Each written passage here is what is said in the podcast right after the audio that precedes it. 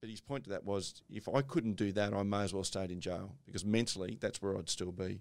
And I think a lot of us can live mentally in a prison still, either of our own making or our perceptions of how other people have treated us, rather than drawing a line through that and saying, well, I'm not responsible for all of that, but I am responsible for what happens over the next 5, 10, 20, whatever Yeah. years. And when if you can just get people past that hump to stop looking at that and start focusing on going forward, it changes everything for them. and it's hard work, but it can be done.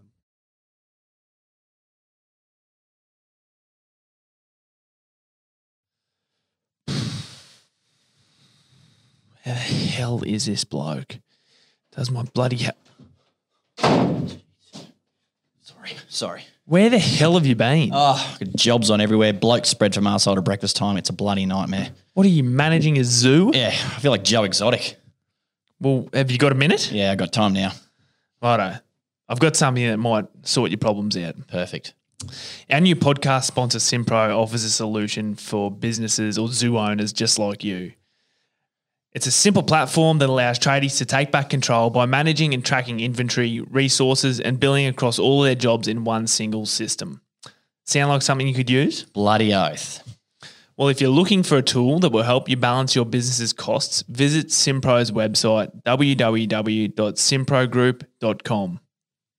Hey, you old Tiger King, you. Wow.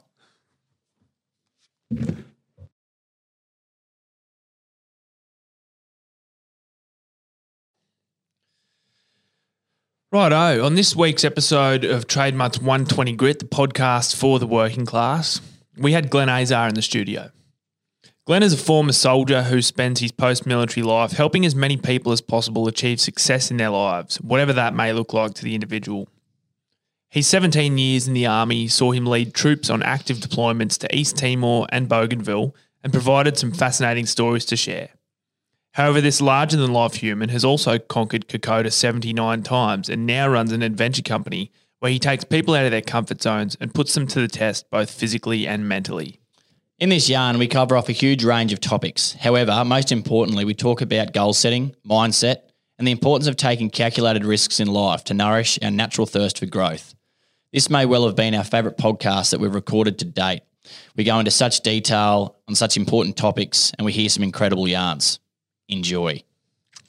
Al, if you, Yeah. need to. Oh yeah, and the um the table's a little bit rickety rockety, so no big. If you're making a sweet point, just sort of fist pump rather than desk bash. If we give you the shit. Well, fairly not emotional, but Fairly, yeah, calm, flatlined. Yeah, we're sweet. We are sweet. Righto. How's your volume? yeah, sounds good. You good? Yeah, that's perfect. Yeah. Righto. Phone's on silent. Not in here. Fantastic. Mine either. Hey, I've got to do the social media shit. excuses. It's a cross to bear. it is. It is across to bear. And on that note, welcome back to Trademarks 120 Grit, the podcast for the working class. Today is our last podcast at East Brisbane. We've done 32 episodes in here, and Glenn Azar, no, sorry, this is the 32nd episode, and we are very, very lucky to have. I mean, he's a success coach, ex-military. He's just been telling us how he was a as a, as a registered nurse, um, swinging out of choppers in the military, and um, and he's really getting the best out of people. Yeah, we're very lucky to have you in here, Glenn Azar. Welcome. Thanks, mate. Good to be here. Hey, thanks for coming in. We've uh, pretty much had a podcast chat before the podcast started recording, so this is going to be good. Yeah, I don't think. Well, I think we've ticked everything. Oh, we we've need ticked tick off. off. We've got heaps out of it anyway. So, A lot of value. A lot of value. mate, success coach. Tell me Yeah. what does success mean? It's a bit wanky, isn't it? no, I don't think it's wanky because we were having this conversation just before. Life we were coach. talking about life coaches, and I Life thought coaches. life coach is the wrong word. And and even and it's, I'm, I'm pretty sure it says it on your website that you're not a life coach, you're a success coach, and I think that's a lot. Well, Look, I've always struggled with that. Um, I just think it's I'm a mentor, so I mentor people. I teach people about leadership, which obviously I learnt after 17 years in the military. Uh, it's largely about leadership from the time you join. Um, I go in and teach people about mindset. A large part of that is through my own achievements, through what my daughter's achieved. Um, you know, so we're we've kind of uh, I view it as we are high performers who have done stuff before we talk about it. And in this day and age of social media, there's a lot of people talking about it before they've done it. So there's a lot of theory. So there's a lot of coaches, life coaches. Uh, they go and do a course. And look, I've done the courses. I'm also studying psychology, but just to back up what I do. But a lot of it's lived experience. I've had a, you know, I'm nearly 48 years of age. I've got a massive lived experience. I've done some pretty epic stuff in that time. Uh, like I say, 17 years in the army. Um, so yeah, I guess mentor is probably a better word. I maybe need to update the website. No, but I like I like um, success coach because it to me it's it's not it's, it doesn't put you in a box because I mean success to the individual is is completely different from one person to the next.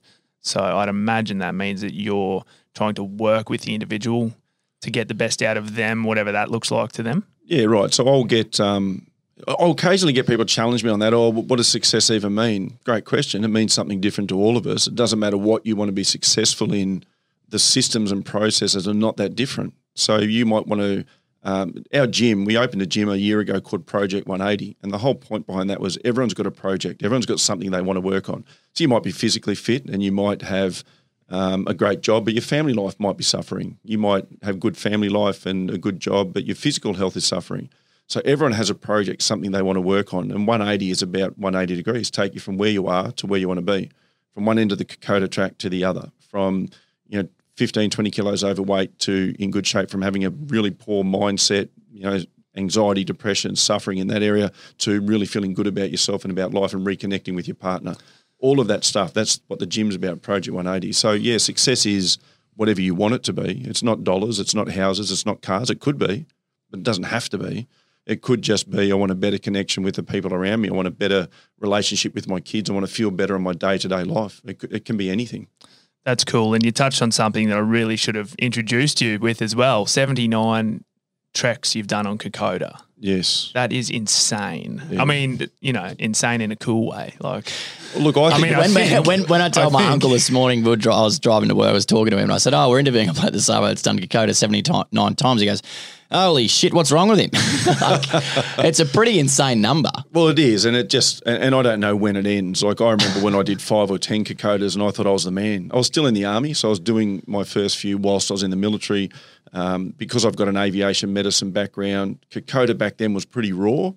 We took these mates of mine took away all of the top executives from Westpac or NAB. We did a few of the banks and they needed to put safety parameters around it. They reached out to the army looking for aviation qualified medics. That was me. Not really needed on Kokoda, but it was unknown back then. And you're dealing with millions of dollars worth of talent, I guess, you know. They were yeah. worried about losing people. So I go over yeah. and do that, and I enjoyed it. Um, and I remember when I did 10, and people go, 10, like, that's amazing. And these days, it's not about the track anymore. It's about people. It's about the people we take on the track. It's about the experiences that I watch them go through. It's about keeping the military history alive, which to me as a soldier is really important. And it's about the local boys. I've got such a good relationship with the local porters that. Uh, so my head guide's name's Killa, K I L A. It's a name, not an occupation. Um, we always because people always go, "How'd you get that name?" It's well, that's it's in a in PNG. It's a like Peter. It's a guys and girls name, so it's a really common name. But he lives in the village and he runs all the porters. We helped set his business up after someone else had ripped him off, um, which sadly we as Westerners can do in those countries. Um, and 18 years now we've been working together. So it's a, it's about people from one end of this spectrum to the other. And I don't know when I'll get sick of doing it because I'd stop doing it if I didn't enjoy it. If, yep. I, if I was got sick of it, I'm about to go and do three in a row. So it'll be you know 80, 81, and 82. Not that the numbers matter, but you know, I'll do nine or ten a year at the moment. What what is it? How far is it? They say ninety six k's. Uh, I think that's a piece of string on a map measurement. I, I, it, it's hard because GPS still drops out over there. Probably one hundred and ten to one hundred and twenty, really. It's the ups and downs that get you. Yeah. Well, when did you get the point? Because you're obviously not doing it for. Um, I mean, yeah, you're still challenging yourself physically, but what I can gather is, you, like, when did you get to the point where it stopped sort of being a challenge for you personally, and more about helping other people overcome you know challenges themselves i don't feel like it was ever particularly challenging for me and i say that with all due respect to the track and other people's experiences but i was a current soldier and i'd been in the army you know 10 years say at that stage when i first started doing it i've been out 10 years now so it's about right and so i was carrying a pack around all day that's literally what we are trying to do so it wasn't too bad in that respect but what i can tell you is that it was probably about 20 trips in when it stopped becoming about me and my ego and me being the man and it became about people. And I look back now and go, I didn't know anything at 20 trips. I thought I knew, I knew a lot. And even at 30 and 40 trips, I thought I knew a lot. But I've learned to connect so much more with the people on the adventure, having the experience, that it stopped being about me and it stopped being about my ego. And that's actually a pretty cool place that you get to in life. Yeah, is that the mindset of sort of saying there's more to learn rather than I know everything? Is that sort of what you got to? But also, it's the things like Kokoda are like the ultimate mi- mindfulness. Mindfulness is a cool word, and we all talk about it. And you've got the colouring in books, and the and exercise is a good form of mindfulness, and anything that stops you future pacing or thinking back into the past, so anxiety and depression. But mindfulness on Kokoda, your phone doesn't work. So for seven days, you, you can't tap into your emails, your Instagram, your Facebook. That freaks people out for a day or two, and then they kind of settle into it, and then they don't want to turn it back on because they know it's going to happen but they get to detach from the outside world, which means we get to sit in our thoughts, which we don't really get to do that often. You then get to process some things that have been going on inside your head and realize that you've probably got a few answers to things. You just don't give yourself time to figure those things out. Um, Kokoda kind of forces that upon you, and you get to the other end and you have these realizations. And I still have them. I still come home and go, this thing that's been a problem in one of my businesses with a staff member, with a client, with a whatever, I know the answer to that now because I've had time to actually process it, and you don't always get that at home because there's a new email and there's a new phone call and there's a, a new demand placed on you by someone else, your partner, your kids, your boss, your someone. You know, that's that's what it's about ultimately for me. Do you think people are often like so caught up in you know feeling like they need to be you know achieving success in their work life and you know always they've always got something else another distraction and it's distracting them from actually focusing on themselves as much as they need to be. Yeah, absolutely. I think a lot of the problems we have with our mental health, and I'm not someone that dislikes social media. I use it quite handily, and I think if used well, it can be it can be a good thing. But it can also be a bad thing if you're not feeling good about life, and then you go scrolling through your social media.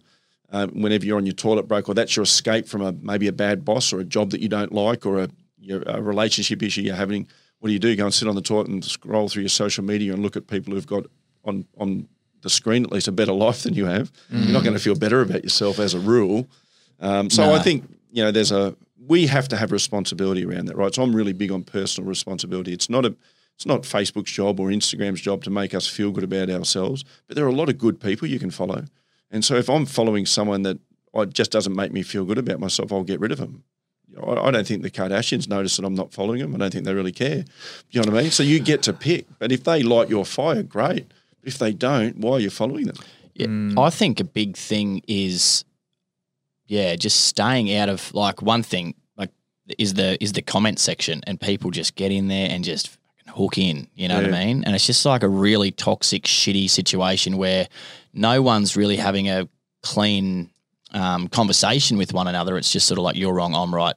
You Yeah, we're just yelling at each other. they are, yeah. And it's sort of like because I see stuff all the time, and like I'll see a post or something, and I'm like, oh, like that's I disagree with that. But I was like, I was, I'm like, there's no point. Like I just, I just cut myself out. I just, I was like, Yeah. I'm not going to comment on any of that sort of Don't shit don't invest your, your time and energy into it. because no matter what I say, no one's really going to give us stuff, and they're just going to come back and counter it and say you're a dickhead. So I don't, you know what I mean? Like it's Yeah, just a waste of my time. Just because you've got the forum to have an opinion doesn't mean you have to have an opinion. And there's a saying 100%. that I love, which is that um, leave small fights for small fighters. Yeah. Like, why do I yeah. need to get involved in that? Like, That's a great saying. I I've never heard that. That's is a awesome. good That's saying. awesome.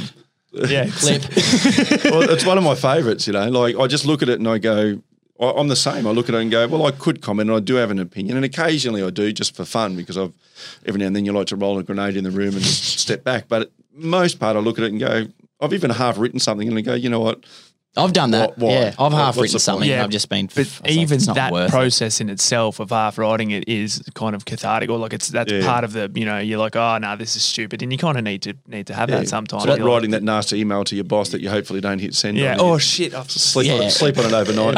but the I think the ability of having the control of just yeah, I suppose that that word mind mind like mindfulness again, sort of being mindful that you can sort of yeah, it's like there's probably not a, a real need in yeah. getting involved in that. So I think at some level, and this is hard when people are so say you're depressed or you're kind of struggling. It's hard to think clearly. Um, you've got to kind of put these things in place when you're thinking good. Um, but I think you need to be able to step back from things and have personal responsibility. And I I use the word responsibility not by its traditional term, but more the ability to respond for a positive outcome. Because we're all going to respond to everything that happens. We respond. But it's your ability to respond for a positive outcome. So me getting into a fight with someone online about something, is it going to have a positive outcome? Probably not. It's going to make me angry. It's probably going to make them angry. Yeah. Half the time you don't even know them. Yeah. You know, like my daughter climbed Mount Everest. She and she did it twice at 19. At 19, yeah. Yeah, That's 19 insane. and 21 years of age, right? So she's quite a high performer. She had her first attempt at 17. Apple doesn't fall far from the tree. Yeah, yeah, she's a bit of a high performer. You think?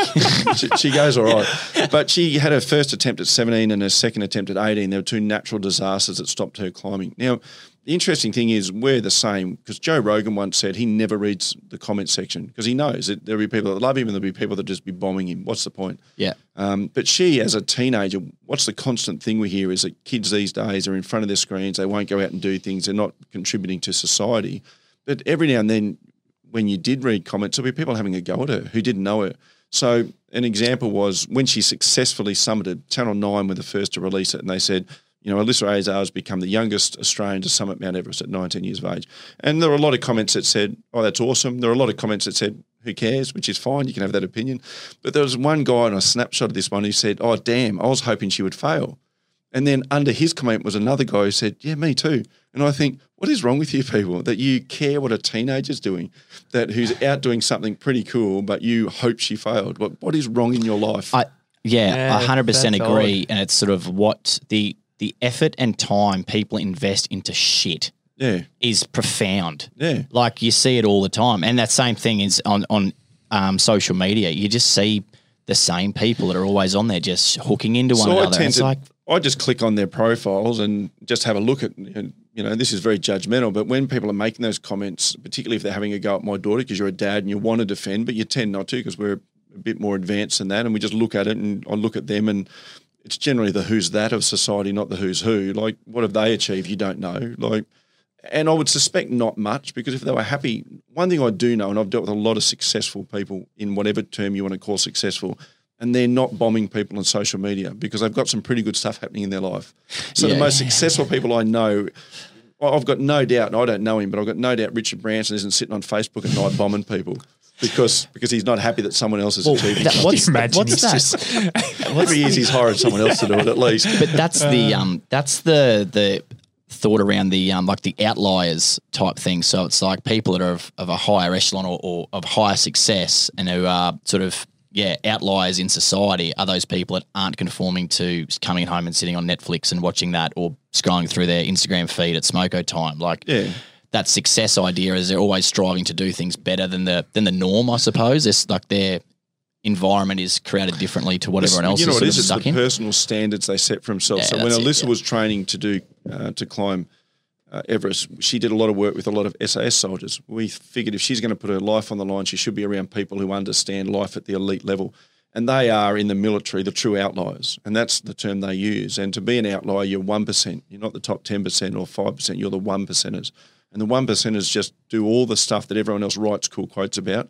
All the people with lines in their profile pictures, and you know, do time to do what real beasts do. These guys are actually doing that stuff. They're not just that- talking it; they're Yeah, they're, they're was- walking it. Yeah, and that's who I needed to put her around, and that's who she is. Do you think that, like in Alyssa's case, though, she's obviously got you as a role model and a parent, and you've obviously instilled really, really good morals and values and a, and a hard work ethic, you know, f- in her. But someone who might be commenting, you know, on on, on a Channel Nine post saying, "Oh, gee, I hope she failed," they probably didn't have that, and they probably ha- uh, they, they they're probably lost. It's hard for people to. they're probably at- thirty-five or forty, sitting at home uh, into their sixth stubby, and they're going. There's this fucking 19, you know, and he's looking around his house and there's shit everywhere and he's just had a microwave pizza that's just pinged and he's got to go pull it out and eat it. Yeah. You know what I mean? It's a lot easier to just go, oh, you know, We've pull def- you down and stuff your day. Look, we've definitely had those guys. I'll come back to your point. We've definitely had those guys. There was a guy that wrote, uh, "Oh, there's ladders up there now," so even I could, I could do that. And, and Go on, man. his- Go on, Steve. well, that was his name. I looked, Bullshit. I looked at his profile picture. and I thought, could you, Steve? Like, really? You're kidding me. He uses just for context. He uses Steve as I his use name. Steve a lot, but to all the Any- Steves out there listening, we love you. There's some bloody good There's Steves. some great Steves. I've got a cousin, Steve. He's all right, but yeah. But to your point, yes, absolutely. So there's another. I, I like quotes. There's another quote that says, "Damage people, damage people," or "Hurt people, hurt people." It's not normal for a human to go out and just bring other people down. That's, so there's some damage there that's happened to them, and it can happen for generations. And at some point, someone in that line has to draw a stop to it, and it can happen. Um, but if it doesn't, then it just keeps perpetuating. Hurt people, hurt people, damage people, damage people. People who are happy, healthy, successful. Don't go. You think about when you're at your happiest. The last thing you think about doing is pulling someone else down. You're Yeah. happy for other mm-hmm. people's success. So I get it, and, and and you know they're not. Sadly, we put out podcasts and posts and talk, and they're probably not getting that message because people only get the messages when they're ready to receive it. Hundred percent, and it makes them uncomfortable, right? And it makes people uncomfortable, especially if you look at you know, People don't Friend- want to admit there's a problem. but but also friendship circles. Like if someone breaks the mold and someone tries to achieve you know something a bit extraordinary that, that the rest of their circle aren't quite, it makes those the rest of them feel uncomfortable. Like Yeah. maybe somehow they're inadequate and they're not. You know what, what am I doing? Maybe I should. You know, so Yeah, absolutely. You want to you want to bring people back down to earth. So, So, that you Alyssa don't. had a decent upbringing as far as you know, as you mentioned, but you know she's one of four kids. She's the only one that's like this, so I think she was just an outlier anyway. Really? Yeah, because I've got, um, you know, my oldest daughter and youngest daughters are very artistic, Yeah, cool. um, very soft, emotional girls. They're beautiful girls, and they're really people people. Whereas Alyssa's um, goal focused, intent, do not get in the way of that goal. You can either go along with it or you can get out of the way, but it's going to happen. She's always been really driven. She did Kokoda as an eight year old. She was the youngest person to do it at the You're time. kidding me. That's where it started. Eight. Eight years old, the That- first that's time. where it started for you or for her. That's I well, I on my fifth or sixth Kokoda, I took her across as an eight year old. And she walked the whole track on her own in eight days, which is a normal Kokoda track crossing. Could you imagine the parent, like the comments on, you know, on that? What are you doing taking an eight year old? Well, there's no social media back then, Yeah, right? could you So that imagine? was 2005. This is pre Facebook. That's awesome. But the uh, we were living in Toowoomba at the time, and the editor of the Toowoomba Chronicle wrote, What a paper. "Yeah, he's written in the letters to the editor. I think this is irresponsible. Who else thinks this guy's being an irresponsible father?" Now I was in the army, so I didn't care. I didn't have a business to worry about. I didn't have a profile. I didn't care. I, to be honest, I still don't. But interestingly, no one wrote in. Maybe there's a lot more effort to writing in than typing on Facebook these days. But no one wrote in, which interested me. So I remember it's like I remember when um you know Tony Hawk the skateboarder. Yeah, yeah. I remember when Pro skater. video of him- Phenomenal. video of him came out with his I think she must have been like a three year old daughter at the time, and he had her between his legs on the skateboard, and he was going up and down half pipes, and everyone's going, "Oh, what are you bloody?" It's like he's the best skateboarder in the world. Like he's There's not going going to be someone to do it. Yeah. He's not there's going a good chance. He's not going to like you know. This is not Michael Jackson hanging his baby over the balcony. yeah. Oh, Michael, jeez. But Yeah. people also like to make noise about things, you know. Yeah. Things they don't understand. So another quick story, not to stay on Alyssa's story, but when right before her successful summit, she went and the ABC did a story on her climbing, uh, just trekking around Mount Coot-tha in Brisbane. So she's training at Mount Coot-tha. Geez, it's no Mount Everest. Well, and that's the point. So this guy wrote on this article that kid's kidding herself if she thinks she's going to train at Mount Coot-tha to climb Mount Everest. Six weeks later, she was standing on the summit of Mount Everest. So the point to that is, and for people listening, if you're even in a good place or a bad place, you've got to do what you can with what you've got. Like do Yeah. what what you can right now with what you've got, and it might not be perfect, and it's probably not. But you don't have to climb Mount Everest to climb Mount Everest. If that is Yeah. true, then no one would ever climb it. Yeah. Because how do you do the first one? That makes me think of cool runnings. But the when they're p- practicing, you know, in their billy cart, not anywhere Fa- near one of my ice or favourite snow. movies. fabulous, Love it. fabulous movie. John You said they're Candy. like lightning. Can they be lightning on ice though? Yeah, yeah, yeah. The- but we we went to uh, the Master Plumbers Association of Queensland today for a breakfast. They were raising money for um, our charity. World World Plumbing Day. World Plumbing Day for everyone out there. We're recording this on World Plumbing Day, and uh, Michael, oh, what's his last name? Crossland. Crossland was the speaker, and he, uh, yeah, it was a good quote. And I've heard it before. It was people um, tell you what you can't do, not what you can. Yeah. Why do you think that that is so prevalent in our society? Like, why do people tell people that they can't do shit rather than people picking people up? I, I can't tell you why necessarily people do it, um, why they're not picking people up, but I can tell you why they tell you what you can't do because people would judge you based on their limitations, not yours. Because they don't know your limitations. They don't know what work ethic you've got. They don't know how hard, how hard you're willing to work for it, how much you want it. All they can judge you on is through the filter of their life, which is their knowledge, their experiences. We've all had a different lived experience. So, um, you know, if I think that you can't, you say you want to climb Mount Everest, I've never climbed it, and I think there's no way. There's no way you can do that. But why not? If someone else has done it, there's a possibility you can do it. Um, so, you know, uh, I know with Alyssa, they would say, uh, why as a teenager, like, why not wait until you're 30 or 40? Because then the truth is, oh, you know, you've got a bit of money behind you, but the truth is, at thirty or forty, you've got kids and you've got a mortgage and you've got all these other responsibilities. And there's more excuses that you can use not That's to go right. and do it, I And suppose. I can tell you now, with people my age, there's a plenty of things they can look back on and go, all that stuff I thought I'd do one day, one day disappears from you. that is another thing I wanted Mm. to ask you. It was sort of, you know, you're a success coach. Um, you've lived a pretty extreme life thus far, Which we need to touch on. which So we I- get. I we, don't we think will. it's extreme, And- but- no, no, yeah. exactly. But I'm saying compared to the norm, um, people go through life. From what I've sort of understood in my 26 years of being around here, is that they they sort of just majority of people just seem to coast through, and it's just sort of like they get to the end, and then you know, oh shit, that was it. You know what I mean? Like how It's actually worse than that. People are trying. Not, to, I should put a spoiler alert here. We're all going to die, right? Yeah, I've said it. I've said it on this know. podcast numerous times. So people are trying to get to death as safely as possible. Mm. So people don't take risks. I don't want to, anything to possibly go wrong. And one day I'm going to get to 80. I don't know. I'm convinced that at 60, 70, and 80, um, maybe I'll say 70 and 80 because I'm getting closer to 60 these days. But maybe you look back and go, why didn't I take all those chances? What was that about? I'm sure the 60 or 70 year old version of me will go, why didn't you ask that girl out? Or, or hmm. why didn't I take that job change? Or because at the time it feels like a really big deal to you, and it feels you remember as a teenager, you know, things happening at school were the biggest thing in the world, and then when you look back now and you go, that, that was nothing. It wasn't that big a deal, you know. So I feel like we're just living through the filter of what we know at this time, and we we can only do as good as what we know how to do. And when we know better, we can do better.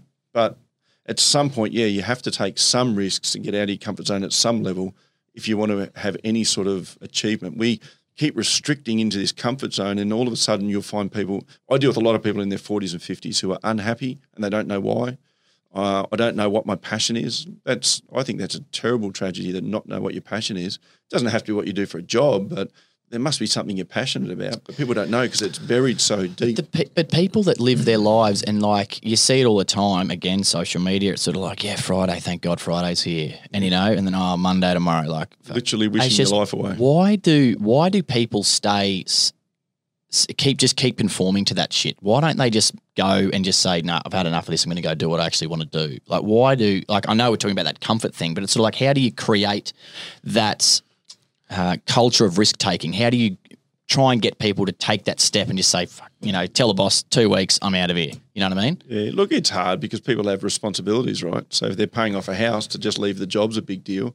Uh, I do a lot of work with people around their values and understanding what their actual values are because most people don't know. And there's a whole workshop around that. And once they understand their values, then they can understand what actions do they need to take to live to their values. And there's a whole story behind that. But for most people, in in my experience anyway, they just get to a point where we're committed really young. Um, like I knew everything at 21, luckily, so I was having kids and getting married and doing all that stuff. And then you know I've been divorced 10 years now, and you realise maybe I didn't know everything, and you know there's all this stuff you couldn't have told me at 21. But I don't know, you just don't think about saving for the future and investing in yourself, or you just go on a normal path. Like this is the accepted path that we all do. Now I joined the army young, and I think that made a difference for me. And I don't know if that's the same for all soldiers. People love or hate the army like any other job, but for me, um, like I moved out of home before I turned 15, so you know I didn't have a good family life.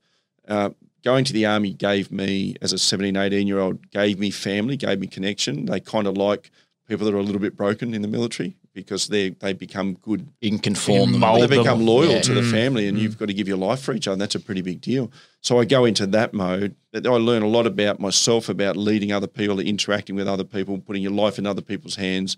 I've been on active and non-active um, deployments. I've seen my fair share of stuff that I don't think humans necessarily should or need to see, but it's the society we live in.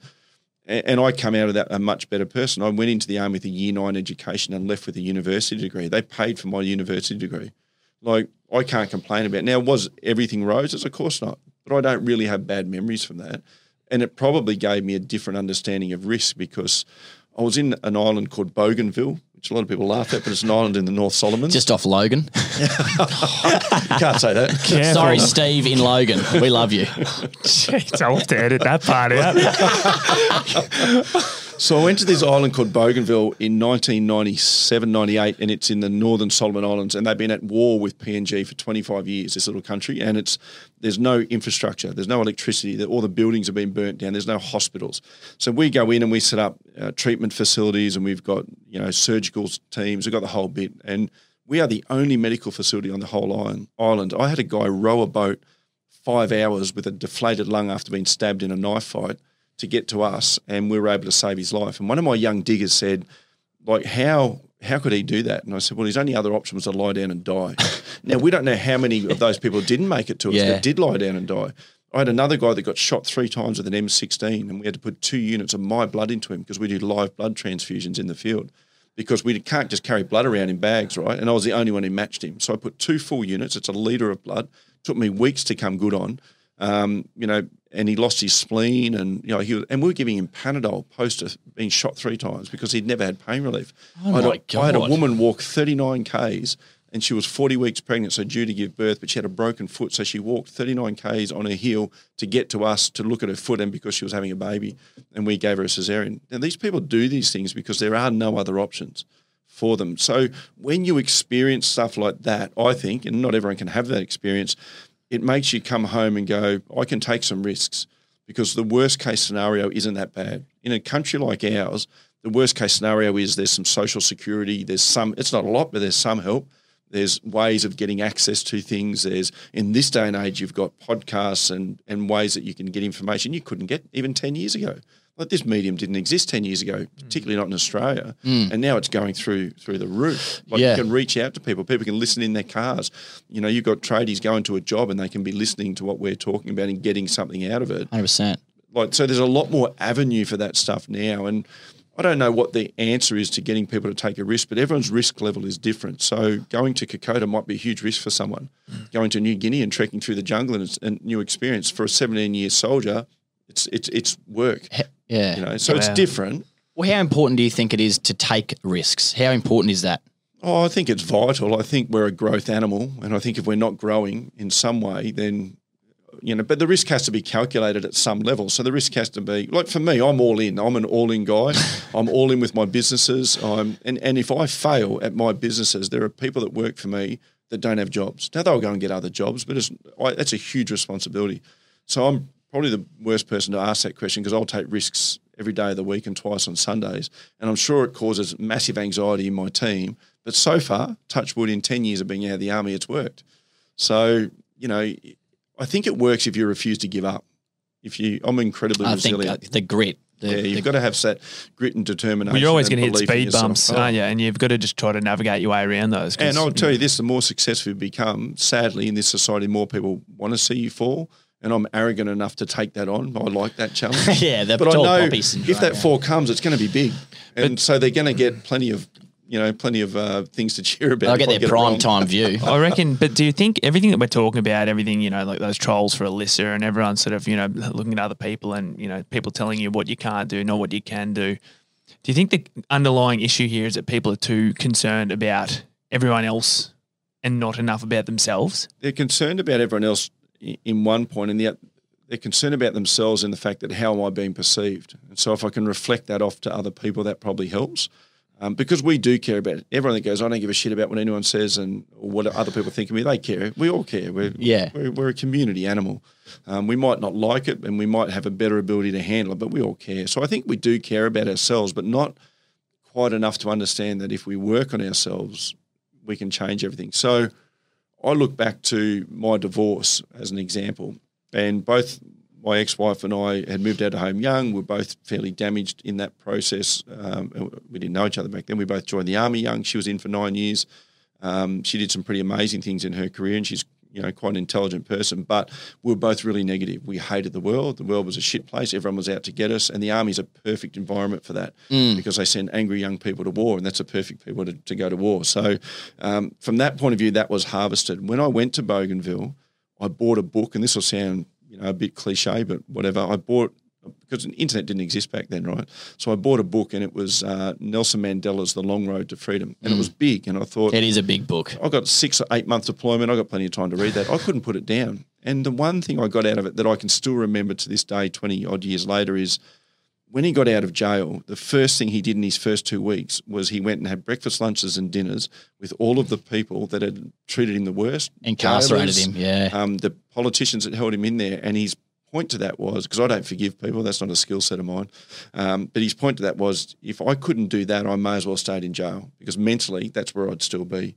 And I think a lot of us can live mentally in a prison still, either of our own making or our perceptions of how other people have treated us, rather than drawing a line through that and saying, well, I'm not responsible for all of that, but I am responsible for what happens over the next 5, 10, 20, whatever Yeah. years. And when if you can just get people past that hump to stop looking at that and start focusing on going forward, it changes everything for them. And it's hard work, but it can be done. Eh, With your relationship, you're saying you're you're both very negative people. Where did you realise that that relationship uh, wasn't um, a growth one in the fact that you weren't improving each other, you were actually bringing each other further down? Where, how did that come about? I probably didn't realise that maybe until now. If, to be honest, like I didn't realise it at the time. But with that change of reading that book and starting to, I had this realisation that if you change the way you think or the stuff that you're putting in, and again, pre-podcast, I was reading books, but you can actually change your outcomes. And so I started going on this massive personal development journey, just thirstily reading books. I I don't really read fiction. I read a lot of about people, good and bad people. How how have they done what they've done? And that was my initial, and then started you know getting into podcasts when that sort of came along. But as I was going on this growth journey and trying to improve myself, she hated all of that stuff. And it was every even now I can she'll, we, we we get on really well, but she'll say something and I'll say, well, the reason that's happening is it's the way that you're thinking about. it. And she go, here we go, the glass is half full shit again. Is that because you're challenging her? Yeah, yeah. Well, I don't know. She just still believes that the world's kind of out to get you, and her experience is true. Like, Yeah. Because if that's Yeah. what you expect, that's what you get. Yeah. Um, a- and, until you can change what's going, and some people never ever change what's going on up here. And you, me as a mentor, you guys doing all the good work you do, you cannot change someone.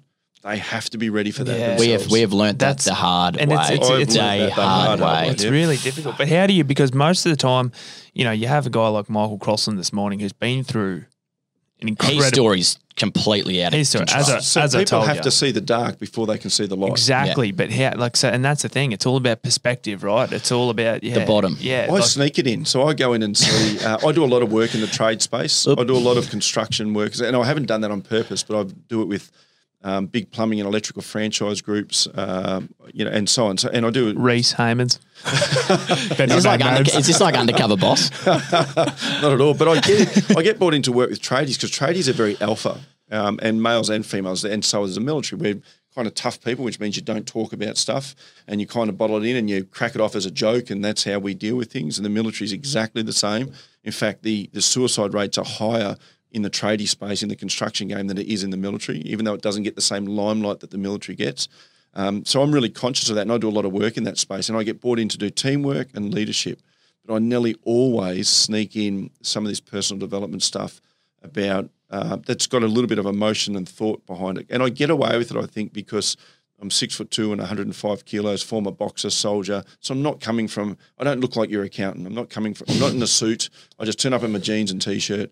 I tell the stories, and um, then I share some videos that are relevant to me that understand, make people understand that they can change things and their why. And I do these talks at my gym for my members for free. I try and do one a month. I don't always get there, but I always sneak them in. When I was working with the Redcliffe Dolphins last year, which we talked about off air, I snuck some of those into the day or to an 18 hour event I ran for them. And the feedback we got from that, that these young men had never experienced that stuff. And uh, I won't name names, but one of them reached out to me and said, I've been going through a lot of stuff. And in the process of going through all of that stuff, I wanted to give up on football and maybe even give up on other things like life. Like that's where he felt. And these are kids. These are 22, 23. I've got kids. with the life, old. with the whole life at their feet. There, it's all. That's right. But, you know, have made a few mistakes. And I had said to him in early in the night that, and I don't know these guys at this first time, but as young men, particularly young men in the roles that you're in, because some have already been into the NRL or are close to going in, uh, you have made mistakes or you will make, make mistakes, but they don't define you. What you do next defines you. yeah, And one of these young guys said, "Wow, look, because I'd made some mistakes, and that really hit with me. That okay, so I'm not, I'm not shit just because I made a shit decision. No, you were 19. You know, you yeah. were 19 with a lot of money. So you're shit if you keep making shit decisions. Well, that's on you. Do you But, talk? Do you talk a lot about like ownership and that kind of stuff? Like, yeah, ownership, uh, responsibility for me. It's um, You'd be- your- you'd your be a Jocko personal Willink fan? Yeah, I love Jocko stuff. He's a bit intense, but He's intense. yeah. Well, I'd love to know what's an example of some of those things you were sneaking in. Like, what's an example?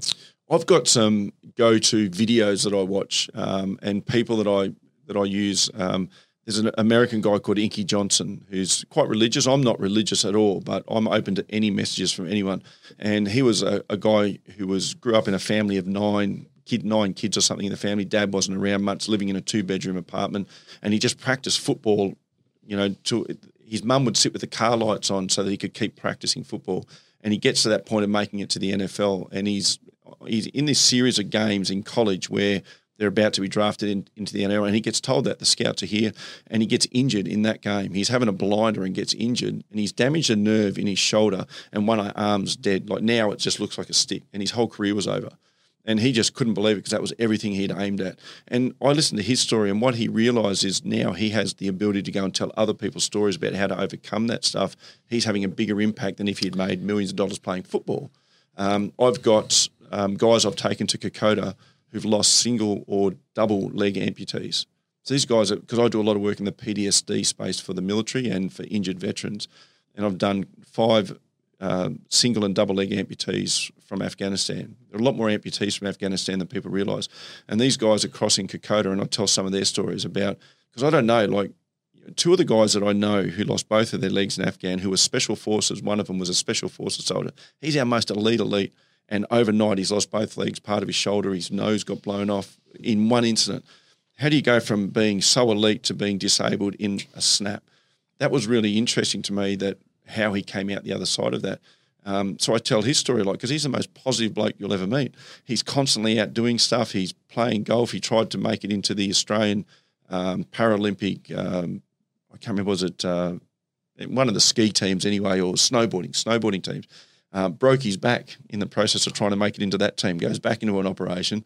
Um, you know, this he's a starred in movies. He's, he's actually got a speaking role uh, in a movie that Mel Gibson was directing and Vince Vaughn was in um, this war movie. Like he's just this guy that That's unbelievable. yeah yeah. So I, Yeah, I feel like you hear a lot of those kinds of stories where someone has had the, has hit rock bottom so bad, and then it's that that that coming out of That that defies that them. Actually defines them, and they and they Yeah. really reach their potential afterwards. some of us never hit rock bottom. Life is just bad enough that we feel kind of crappy, Yeah, right? yeah. And so what what I try and do by sharing their stories is not to diminish people's pain because their pain is real. Mm. And I, I'm not saying, well, compare yourself to this guy who lost both legs. You're doing pretty good. Well, Yeah. that doesn't really help anyone. Doesn't mean shit. But because what the I- person, it, it's up to those. It's all relative. It's relative. It's. Right. subjective. So what you've got to tell people is this is an experience this guy's been through and this guy's been through and this is the mindset he used to overcome it.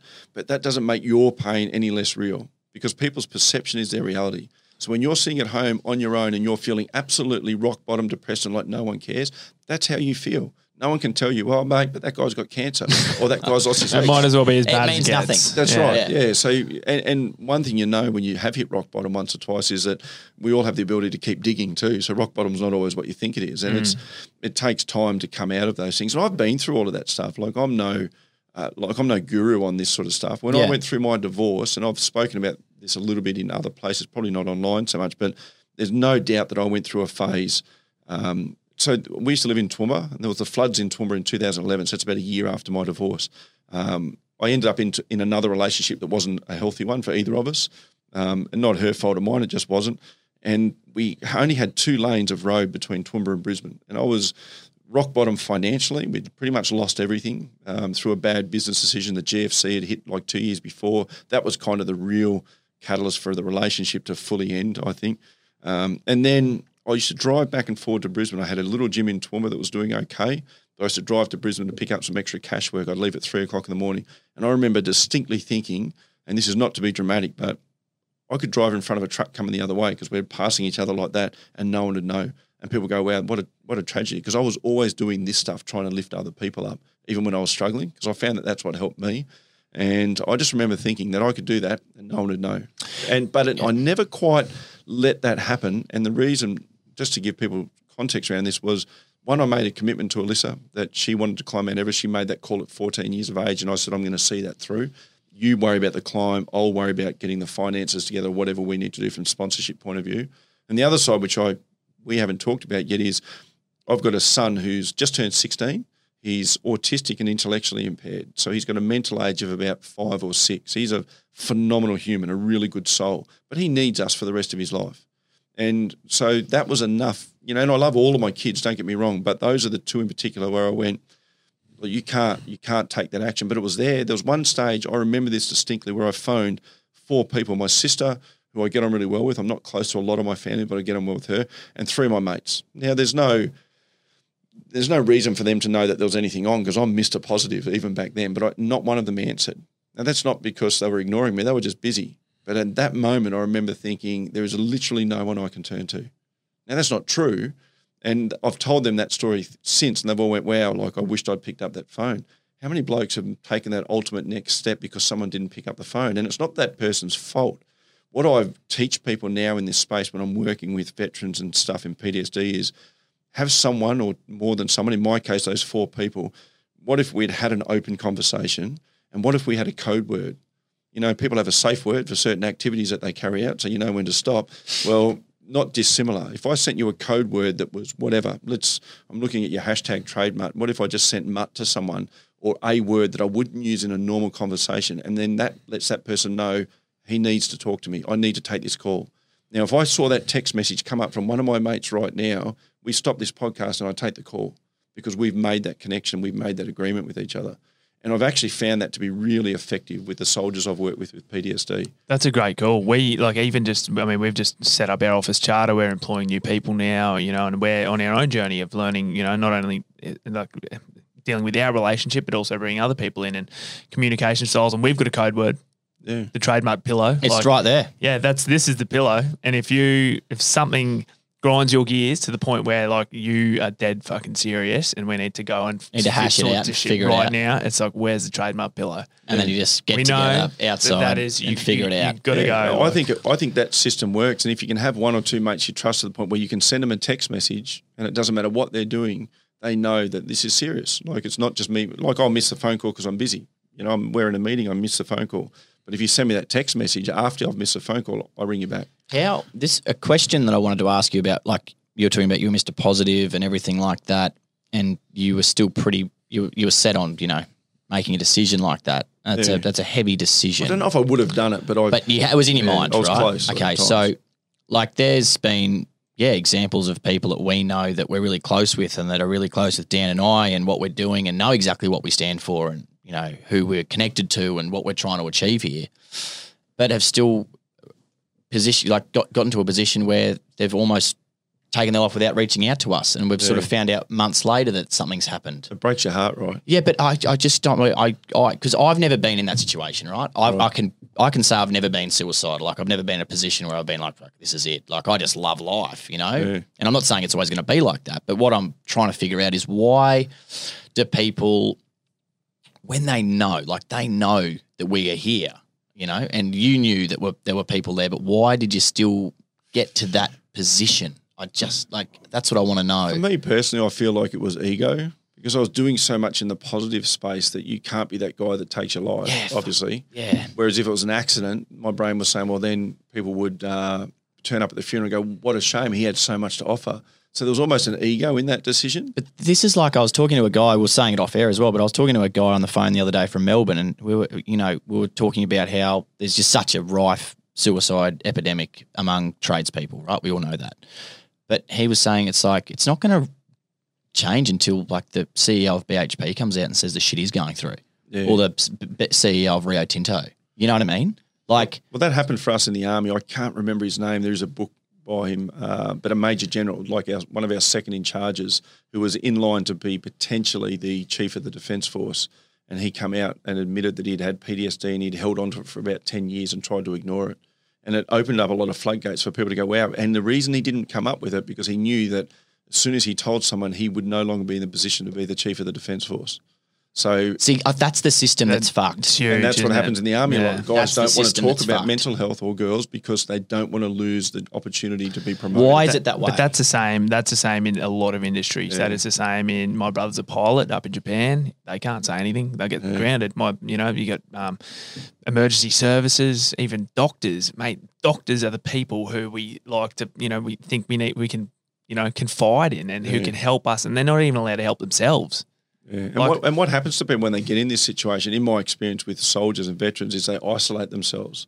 So they can put on the front here, and then when they're over here at home, they just feel like there's no one they can reach out to without having, like, people don't like having to say, mate, I've got a problem. That's, that's a really tough conversation. And I don't know how we change it. I think what movements like you guys are doing in these podcasts, and that's a way to slowly change that.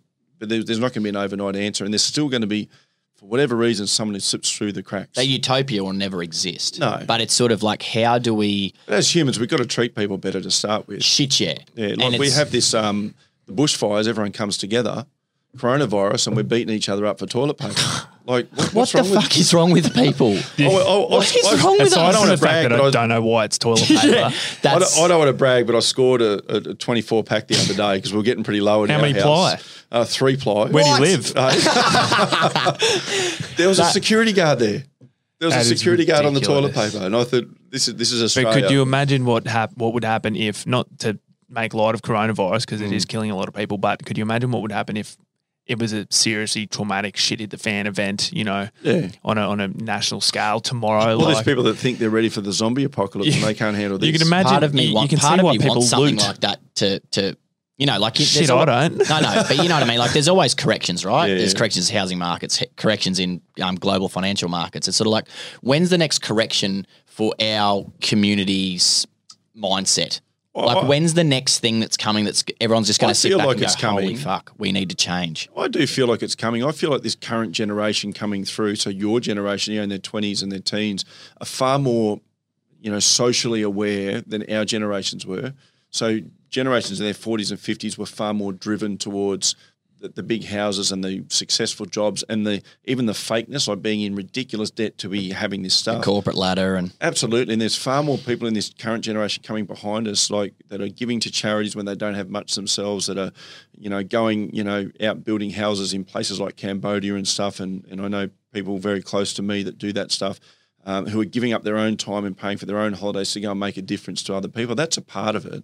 When we start to get outside of just our little community and start to think. And so I, I feel like podcasts and all this sort of stuff are making that change, but it takes time. Like all of this stuff takes time. But I, I personally feel like it's there, and I know that as this generation grows up and takes over running the country or running the world, I think there's going to be a change in there as well because we're having these conversations. Like at, at 26, 27, you know, for you boys in 30, you, I wouldn't have had these conversations yet. You couldn't have convinced me to have these conversations mm. because it was weak. It was a weakness, and it was, and, and so I was a part of that problem. It mm. took for things to happen in my life and me to make a change, for me to start to be able. I'm having conversations with you guys that are 20 years younger than me that I just wouldn't have had 20 years ago, and I think it's pretty cool. So I feel like the change is coming. Yeah. Yeah, well, that's encouraging to hear. And I suppose. I don't think the age difference would mean that we'd be able to tackle Kokoda the way the way that you've done it. So you're also you're also sitting on that over there. yeah, but I um, th- yeah, I, I we think. should we should do a trademark Kokoda just to throw that in there. yeah, yeah, we can do that. That is out there That'd now. be sick. oh shit! I mean, I could, I could always edit that bit out along with the Logan comment. no, no, leave that in there, Steve from Logan, who's listening. Oh, the um, I, the other thing too is m- like people taking responsibility um for things that go on in their lives, and I think the other thing. Touching on what we've just been talking about, as in like, well, we're running out of toilet paper. Oh, it's fucking Woolworths' fault for not having enough toilet paper and stuff like that. Like, It's yeah, always someone's fault. It's ScoMo's fault because we have bushfires. Oh. It's his fault because it's raining too much. And now it's his fault because we've got corona. But it's it so wouldn't matter if it was him. You could put any leader in. It's always going to be their fault. It would have been ScoMo who set that toilet paper truck on fire on the gateway too. surely. firebombed it like Molotov cocktail on the other side of the gateway. But how how do we um, try and teach people and again change that mindset of sitting back and taking that responsibility because that's a big thing like you're talking about personal development stuff. Like I've been really making a point of reading far more like way more books this year.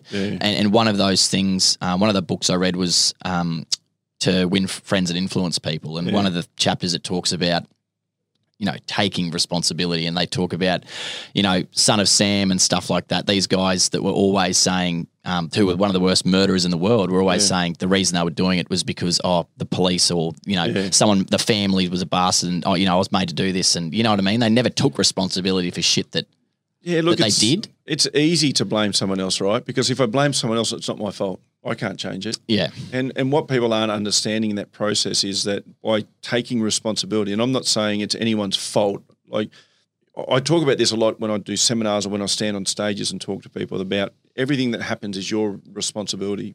You had some responsibility in it, and people go, "Oh, so if I get cancer, that's my fault." Well, no, I'm not saying that, but but if you get cancer, how do you respond to it?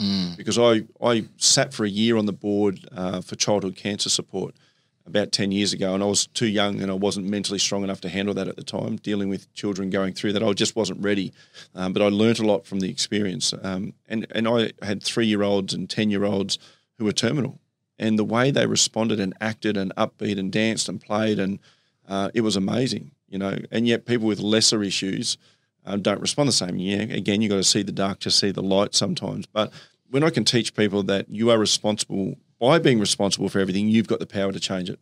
So how I do that is I'll look at whatever's happened, whatever the situation is. I'm a massive um, self-analyzer of everything that happens in my life, and I'm not kind to myself. I don't make it look like everyone else's fault. I go, well, what could I do differently in that situation? What conversation could I have done differently? How could I have adjusted it? If there was absolutely zero that I could have done, then I can let it go because I've literally got no control over the outcome.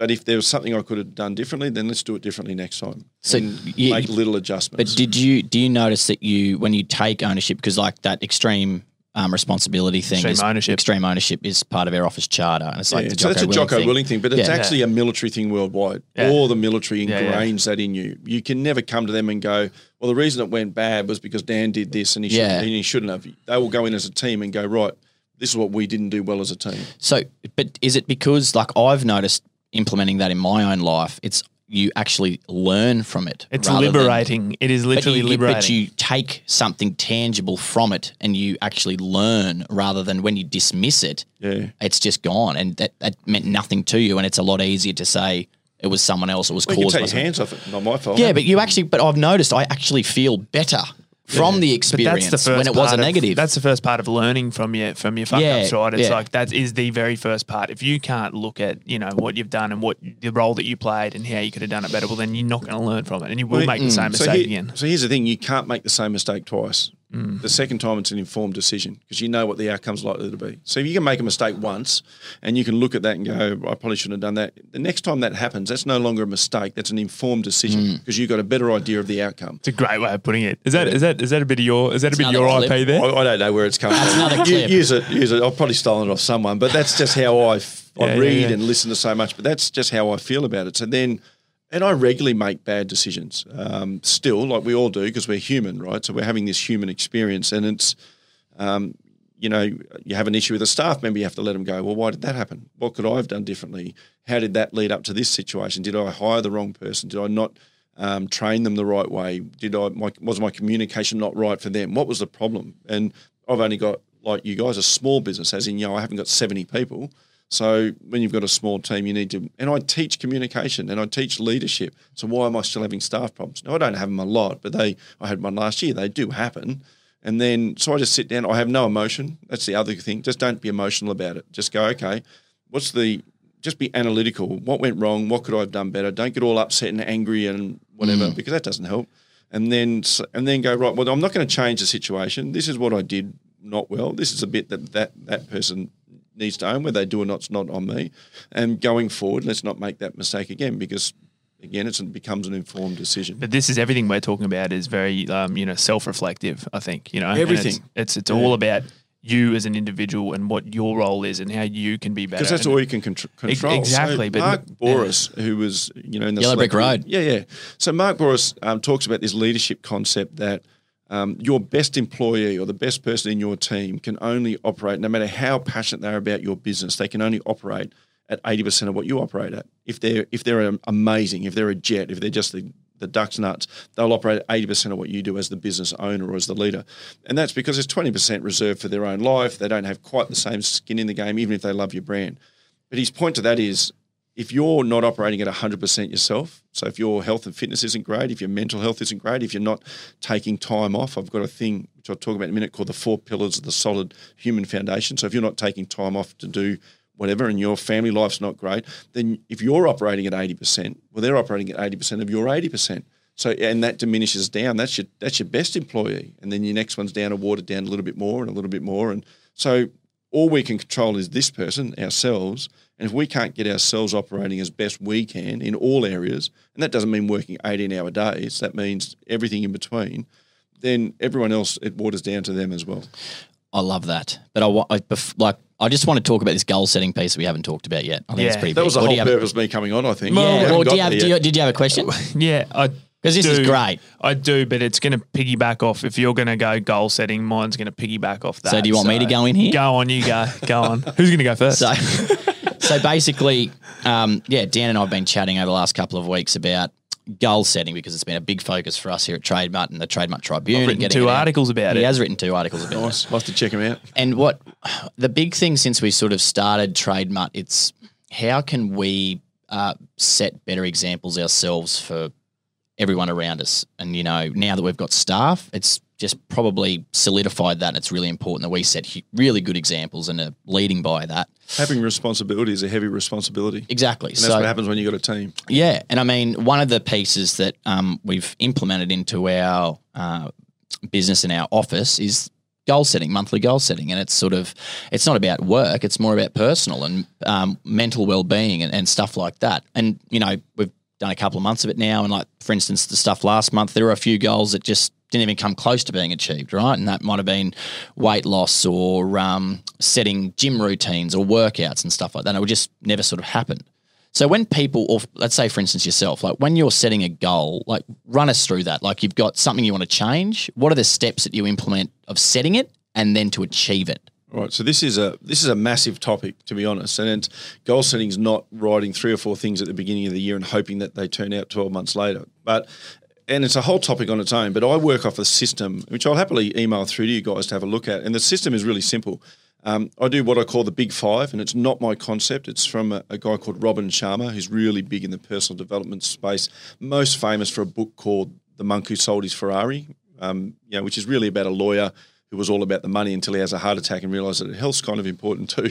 Um, so, and he wrote another book called The Greatness Guide. So he does this thing called the Big Five. So that's a bit I've stolen off him. What's five things, and for me, it's three to five things that I would like to achieve in 2020 for it to be the best year ever. And you can start this anytime. Don't wait till the fir- 1st of January. If you start the day you listen to this podcast and you do, what's five things I could achieve in the next 12 months to make it my best year ever? Because I feel like we should all be trying to live our best year ever at Every some year. point. Yeah, absolutely. So now the, the mistake people make in this first one is they try and go big on everything. Every one of those goals, if you were to read it, you'd go, wow. It's not about you. It's about what actually means something to me. So it could be taking time away with the family. It could be learning to play the guitar if that's what you do. I think it should be a mix of business um, and and personal, personal you, and then personal the people around you. I think it's got to be a mix of all that stuff. So I write three to five things. Then I break that down into 90 day cycles or three monthly cycles, so the quarters of the year. What would I need to do in the first 90 days, so say January through till the end of March, in order to move me towards those big five? Um, so what that gives me is a chance to re recalibrate every three months. Am I on track? Am I off track? Am I achieving these smaller goals that are stepping me towards there? I then break that down, and I'm a bit extreme on this to monthly goals. So what I, I put down what I call my uh, non-negotiables. There are three things that are non-negotiable that I must try and get done in this next month that move me towards the 90-day goals. I then go one step further and write a weekly list. So at the my, this is not a to-do list. This is a must-do list. What three things must I do this week? So this isn't pay your electricity bill and like, those things have to happen, but it's not that. So I'll put three things that I absolutely want to achieve this week, and it could be um, listen to a 30 minutes of a podcast at least once this week, read a chapter of a book, or it could be a bigger action. It could, you know, whatever that what needs to be. If I'm, if one of my big five is to take a holiday, then I, this week could be the week that I make a phone call to a few travel agents and they send me a brochure, whatever. So there's three things that go in there, and then under that I do my to do list if I'm still because I'm a list sort of person. The piece that's mostly I don't need accountability anymore, but in the early stages of learning to do this stuff, because goal setting success and failure are both self-feeding animals. So if you people go, I don't do goal setting, it doesn't work. Well, it does. You just haven't done it effectively yet. Um, you haven't learned to do it effectively, but you feel negative if you've constantly failed at something. That's why people hate New Year's resolutions because the resolutions are the same. They're not specific. They're I'm going to give up smoking, cut back on the grog, and I'm going to you know lose a couple of kegs, feel a bit better about myself. And none of that happens because then you, you're drunk for the next two days. You go back to work or whatever, and yeah, it just doesn't happen. There's no plan. So by doing this roadmap idea, it's a plan. If I get off track, I can recalibrate. I can I can say, well, I'm not achieving the smaller goal, so there's no way I'm going to get that 12 month goal. Um, there's a thing in in this space that you call the video and audio. So our audio is what we say we will do, what we say we want, and the video is the action we take. And if those two don't marry up, then they'll never marry up. You'll go, you'll never reach the goal. So one of two things needs to happen. You lower the audio, so you lower the goal that you've stated, or you raise your actions. And when you can do that and be accountable to it. So if you struggle with accountability, the next step I do with all my personal clients and even with people I talk to in groups is get an accountability buddy. And your accountability buddy is not your best mate who you have a beer with and he says, uh, Why didn't you get those three things done? You go, I was busy. He goes, Yeah, mate. Yeah, me too. I get it. Should we have another beer? Yeah. It's not that guy. It's, a, it's someone who maybe you respect or intimidates you a little bit or who's going to say, Bullshit. Like, you know, it's obviously not that important to you. And that's the truth which we spoke about off air, is that when people don't achieve things, one thing I can tell you about all humans is we do what we want to do. We will always do what we want to do. So if you're sitting down watching Netflix, which is fine, that's what you want to do. If you're sitting there watching the footy, that's what you want to do.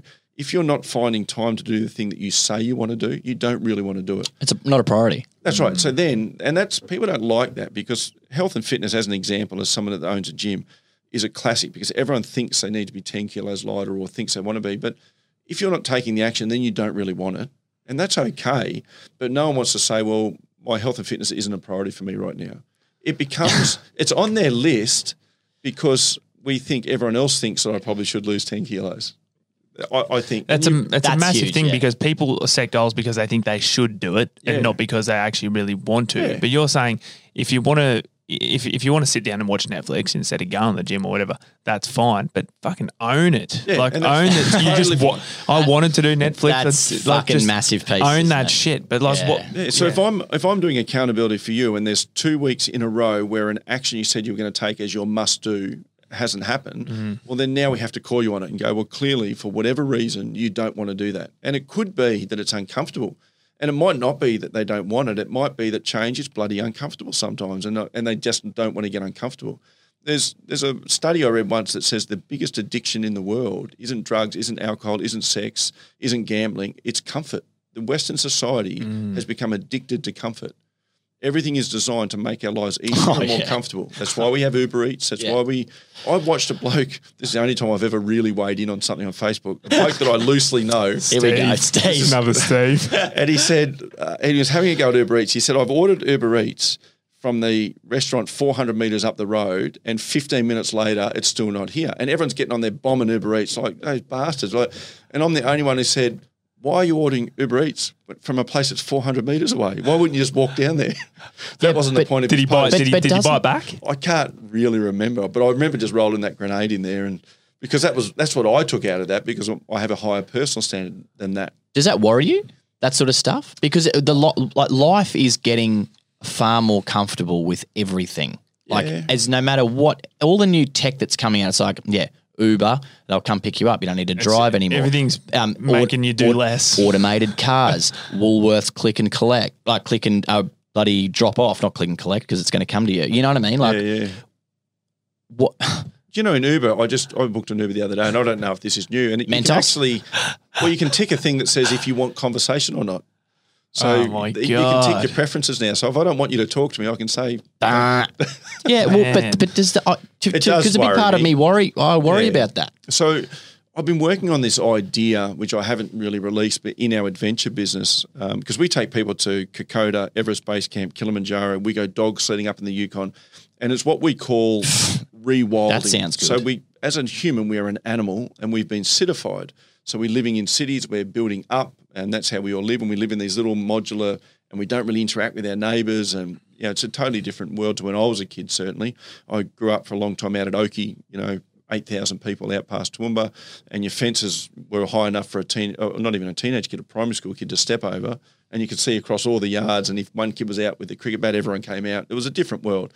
Now, I'm not old enough to go, oh, back in my day, but it's, I'm just saying it's a different world. So, yes, it does worry me, but this whole idea of this rewilding is to try and get people back out into nature. And it doesn't have to be Kokoda. It can be Mount Coot-tha on the weekend. It can be take your kids camping instead. I was actually coaching with a guy who's very, very successful in the construction game. Um, so I won't name names, but he was saying to me that um, he has trouble switching off. He loves his business and he loves work and he works a lot. And I've been trying to teach him to give quality time to his family, not just like he's. I'm coaching him and he's in Aspen skiing and he's so I'm doing three hours with the young fella and oh, I just want to go and do some work. And I said, mate, just embrace that three hours because that's the bit he's going to remember. He told me he took his 13 year old daughter out. They went camping all weekend and his phone wouldn't work and he's trying to get his phone to work and he was in Victoria somewhere and for whatever reason. On the way back, he thought that was just a crap weekend. His daughter said to him, Dad, that was the best weekend we've ever had together. And he went, Really, like that? She said, Yeah, because you weren't on your phone the whole time because it wouldn't work. And he said, it made me feel about that big because he realised what's actually important to her. It wasn't all the stuff that I've given her or have the ability to give her. It's just hanging out with me. So yes, it's a problem. And I and again, I I have a positive belief that our new generation is going to solve that problem too. I really do believe. I know we're going tech heavy, but I still feel like if a 13 year old can say can have the realization that it was really cool not to have that tech for a time maybe there's something we're going to sort this out in the long run. I hope. There's the, the the thing that freaks me out, and I've said it before, is the fact that you go out to like restaurants and stuff, right? And there's just a family there, and there'll be grandparents and mum and dad. We've got the phone. The grandparents are sitting there, and they're like looking at. I can't hear kids. anything because it's uh, too Yeah. noisy. Wow, what do you say? but no one's really saying anything because the parents are on their phone and then the kids are on their iPad. Now, like, shit, I'm 26. Like, when I was growing up on like sheep and cattle stations with mum and dad, like there were always people that were working with mum and dad and stuff. So there was always like big tables every night for for dinner, all the jackaroos and ringers and stuff there. You couldn't shut me up. I was always wanting to communicate and, and be a part of the conversation. And I learnt a lot, obviously. Now I'm doing it for a living on this podcast, but like, You can talk. I, no, but I, I, I see now that there's going to be a massive lack of even just basic communication skills and knowledge of what other generations have been through, passed down. we haven't even like this isn't going to come to fruition for you know 15 20 years like what Mm. like the, the the the technology abuse that kids are suffering at the moment like Like I said, what did he say today? The um, Matthew said at that keynote speak today, 600 times on average people have touched their phone every day. uh, look at it 600 times. times. It's crazy. It makes you sick. Even the other day, I saw my phone screen report came through four and a half hours in a day, La- on average last week. I was like, oh my god. but I mean when you you know you're on your phone a lot for business and work I know, but and, still, you know. for, a, a big part of me felt sick. I was like, oh my god. But when you see the number there, it's yeah, it's like you know Four when people when it's, like- it's like if you're trying to diet and people tell you to uh, write down everything you eat. It's so that you can actually look back and see the shit, and you're like, oh fuck. Remember when phones just could text and make phone calls? and That's play and play Snake? That was when that was my, my uncle's got a story about that. That he was at a pub in Canberra, one of the Vikings club, and he just threw his Nokia thirty two ten or whatever on the table and said, "Well, they're not going to fucking do anything more than that." He said, "You can ring anyone in the world and you can text anyone. What more can they do?" You know? He's just like, "Oh, unbelievable." Um, I really I want to touch on something because you know we've talked a lot about goal setting and you know what it takes to achieve this, that, or the other. But I feel like from a lot of conversations that we have, and even where places where I've been before, is you can a lot of people they may not be depressed. Like, They don't have depression, but they might be a bit depressed. They don't have anxiety clinically, but you can still be a bit anxious. But I feel like there's a lot of people just in this middle ground where they're sort of just in a rut and they might not know what they want. They don't know what their goals are. They don't know what they want to achieve for any number of reasons, for things that they've been through in their life. But they're kind of just in this middle ground of just going along. just floating along and you know and like we were talking about off air like we're doing goal setting but i'm not interested in just saying uh, setting a goal because you know for the purpose of setting a goal. It's and for be- the sake of other people. and for the sake of other people. It's going to be something that i want to do because i want to give a shit about it. But a lot of people don't know what they want to do. How do you how do you kind of help like motivate or inspire those people i mean A piece of it is that some of them don't want to do anything. That's right. And you can't mot- well, so you can't motivate people. And we talk about motivational speakers. Motivation's an internal thing. You've still got to go listen to them. You've got to want to change. But so what we provide is inspiration. So the- through stories and different ways of doing things. And I'll do talks, and people come out and go, "That was amazing, best thing I've ever heard." And I'm sure it's not, but right in that moment, yes. Uh, I've got a friend that's been to Tony Robbins events that you spend like five grand for five days with five thousand other people. Um, she's been to it, you know, two years in a row, and the third year he gives you a free ticket because he's generous and he wants you to keep coming back. She said it's life changing. And I said to her, yeah, but nothing's actually changed in your life. She said, yeah, but when you're there, it's amazing. But there's no action at the other end of it.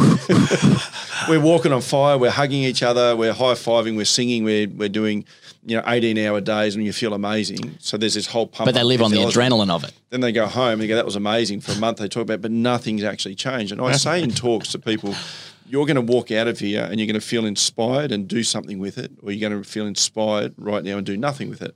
And I can't control that outcome one way or the other, but I encourage you to take one action. Just do something if you feel a little bit inspired in the next 24 hours, because 48 hours is too late. First so five again, minutes. if you're listening to this podcast and you kind of feel a bit in that blah, you owe it to yourself to do something. And I don't know what that something looks like, but a lot of it comes back to communication. We don't communicate anymore. So, as an example, on when I'm in the country, because I'm away a lot, but every Sunday, 6 a.m. outside Channel 9, we all meet. You know, when I say we, just anyone that wants to come, even people I don't know. And we meet at Mount Coot-tha and we go for a walk. And we walk for an hour and a half or two hours. Now, some people are training for Kokoda or Everest Base Camp, and some people just come along because they want to come along. And you have all these conversations and chit chat. And I think that's what we're missing in society. So if you don't know if you don't know what you, I had a mate years ago. That's every October, roughly, he'd get a bit depressed. He got out of the military, and I said to him, "Mate, every October you go through this." And he said, "Well, what it is is I'm not happy with my life." And I said, "Well, you know why?" He said, "Well, I'm not where I want to be." I said, "Well, where do you want to be?" And he said, "I don't know." I said, "Well, how can you be unhappy with that? Because you've got to know. Um, if you don't What are you know, comparing it against? That- That's right. That's exactly what I mean. and, that's but what that I'm is talking normal. about. So this Yeah. is this is the the norm. It's not as unusual as we might think, and so you can't snap people out of it unless you know any pain has to get bad enough where people go, "This has to change." Mm. You, you see people have drastic weight loss or give up smoking because at some point now people bang on. You should give up smokes. You should give up smokes. You should give up smokes. But one day, if it happens, it happens for them because something. Because the more you tell them to give it up, the less I can bang on and say, "Go and do all this amazing stuff." And there'll be people that well, maybe not listen to this show, but if I say this stuff and people don't know me, they'll go, "Oh, that's all bullshit." All that stuff's bullshit.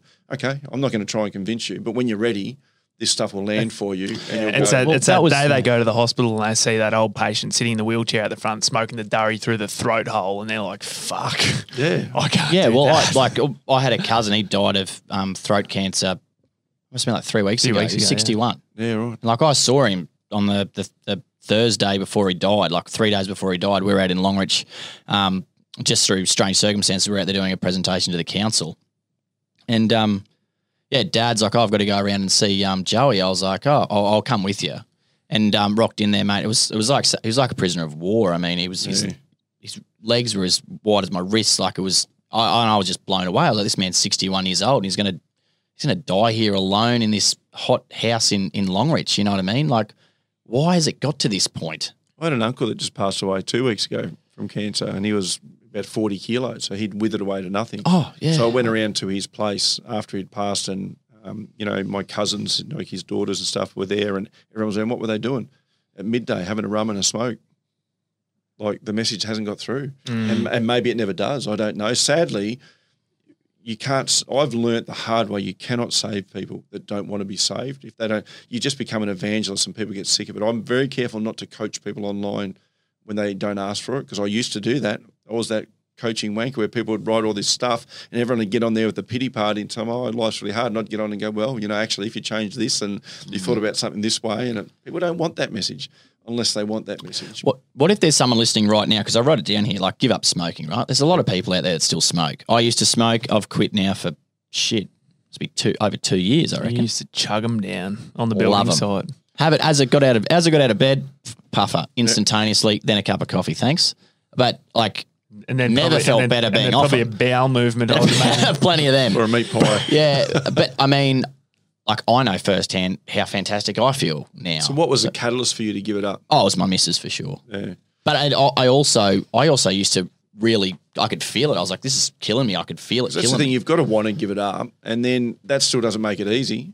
So then the next stage is, well, what do you replace that habit with? And for some people, it's eating, and they end up ballooning out of control weight, and they go, well, when I give up smoking, I'll put on weight. Not really. You've just replaced one habit with another habit. With me, with all of my goal setting and stuff, and the piece I didn't get to before is that I then put actions in place. What what does that actually look like? You know, so if I'm going to give up smoking, and I know that there are certain times that I smoke, what am I going to do instead? Um, when you set a goal, whatever the goal is, you have to work out what has stopped me achieving that goal in the past. So you might have tried to give up smoking in the past and you didn't give up. Well, what stopped me? Because if you can preempt that and go, well, in the past and write it down, like use pen and paper, not in your phone, and write down, well, these two or three things have stopped me. All right, well, what's your action to overcome those two or three three things when it comes up next time? Because if it's come up before, it'll come up again. So why haven't you exercised in the past? Well, you know, I just get sore or I get whatever. You know, there's there's all these excuses you'll have or reasons you haven't done it, and then you just write down, well, what will I do to overcome that next time? So in the army, we call that actions on. So before we go out on any mission, you go through it ad nauseum, a series of actions on actions on being ambushed, actions on contact with the enemy, actions on reaching the target area that we needed to reach. What do we do? So that when you get contacted by the enemy, which is fairly inevitable, everyone's not looking around going, shit, what was the training we did years ago? We do it every time we go out in a mission. What's our signals? If we lose comms, what do we do then? It's we just called actions on. So you need to know what your actions on are. So when, if for giving up smoking, which is a tough one for people, when do I smoke most often? Just ob- take an observation of that. When do I feel like reaching for it? What am I going to do instead? What's something I can do to remind myself? There are little things through like neuro linguistic programming or different sort of psychological techniques that people have where they'll wear like a, a band like this hairband that I'm wearing and clearly I don't have hair I don't even know where that came from but um, but they'll flick that instead Must- and must that have will pulled your hair remind them Just waiting for it to come back. oh God. Uh, I'm an optimist. Um, but yeah, so whenever I feel like having a smoke, if they'll flick that band and that reminds them that no, I'm, I'm not a smoker. See, Yeah. If you identify as a smoker, then you'll always want the smoke. If you identify as someone that doesn't smoke anymore, Yeah, that that was the thing that I took away from Tonka, a bloke up in Mount Isa that um, helped help fund our charity. Uh, he's um, his big thing was he listened to an audio book that was based around that and was just how how it was worded. So it was like, Yeah. oh, I haven't quit smoking, I just don't smoke. yeah. You know what I mean? Because that's what people always say. So oh you'll yeah, have no- to identify as something else. Yeah, So I just don't smoke. Yeah, it's a, it's just a statement. It's not a. And I've never heard that before, and I I'm was not like, that's pretty trying to cool. give Yeah, up. cool. Do you want to drink? No, I'm trying to give up. No, I just don't drink. Okay, Mm. well that's a different conversation, and you know, geez, there's a lot in this. What do you? I just, yeah, but I mean, we're probably getting pretty. This has been a meaty. This has been a meaty. meaty there is some serious there's yield in this. So in your 79 trips to Kokoda, I mean, people go, people do this for all sorts of reasons, and you've taken, you've probably taken a, a few well-known people across. You know, Yeah. I know you've taken the Nova team. Um, you know, I'd love to hear how Lutzy went with that. But, uh, um, but do you find that people do that sort of stuff uh, when they need a, a shake up in their life and they need to, or it's like more of just a personal challenge, challenge. And when you take them, do they come back and suddenly feel amplified and actually feel like they can, you know, do a whole lot of other things that they haven't done before?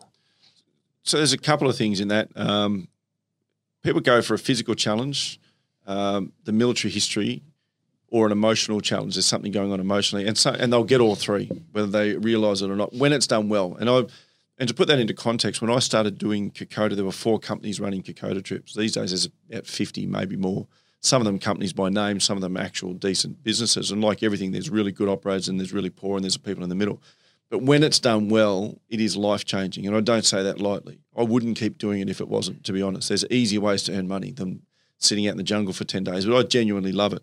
But what happens for most people is they could be at a stage in life where they're just looking for something and they don't know what it is. And that's, I'm, I'm going to go and do this thing. It's always been on my list. It could be that a mate's going to do it. I've had people that do it. They go, wow, I didn't expect to get that out of it. Um, some people do it just to tick it off the bucket list because people do it. And then they get all the other stuff that goes with it. And typically, yes, they come home with a totally different outlook because here's what I'll tell you about us as a humans and as communities. When you're out in the jungles of PNG, they're relatively untouched. They're a little bit westernized, but not not badly. There's no electricity. They're living in grass huts that they build themselves. They are largely subsistence farmers. Three generations of families are all sitting around together, which is what we're designed to do. We can't do that in this day and age. Mums and dads work, and you've got to make ends meet. And so Western society is so expensive that we're constantly on the grind. They're designed to be spat out of home. And so, yeah. so everyone in a jungle environment where a village takes a village to raise a child, they actually that they live by that. Everyone's entitled to have a house. So if you don't have a house, the whole village comes together and builds you a house because that's just that's natural, right? Why wouldn't you? What you don't see over there is anxiety and depression because you know anxiety is a future pace, depression's in the past, and we're thinking about all the things, all the shit, decisions we made. They're not worried about having a bigger house; they're worried about having enough room for them to be where they need to be. So everyone's about the same. They grow enough food to eat, whatever they need to eat. I'll walk through villages and Westerners, you know, I take over, will go. What's everyone doing? Because I'll just be sitting around the village because it's Tuesday, and shouldn't they be doing something? Because that's our society. It's Tuesday. Shouldn't Why aren't they, they be in the office? Yeah, why, why aren't they working? Because Janine, your eating tray is chock a block. I guarantee you her name's not Janine. It could possibly be. Well, you'd be surprised. I, I, met, I met a young kid once, and uh, they use a lot of Western names. And this guy says to me, uh, "I said, oh, what's actually we had Mal Meninga over there many, many years ago. I'll smell So- my finger. And uh, we were little kid there, and they said, um, "Oh, what's his name?" And he said, "Brett Kamali." they give him Western names Shut all up. the time. Naughty. How good's that?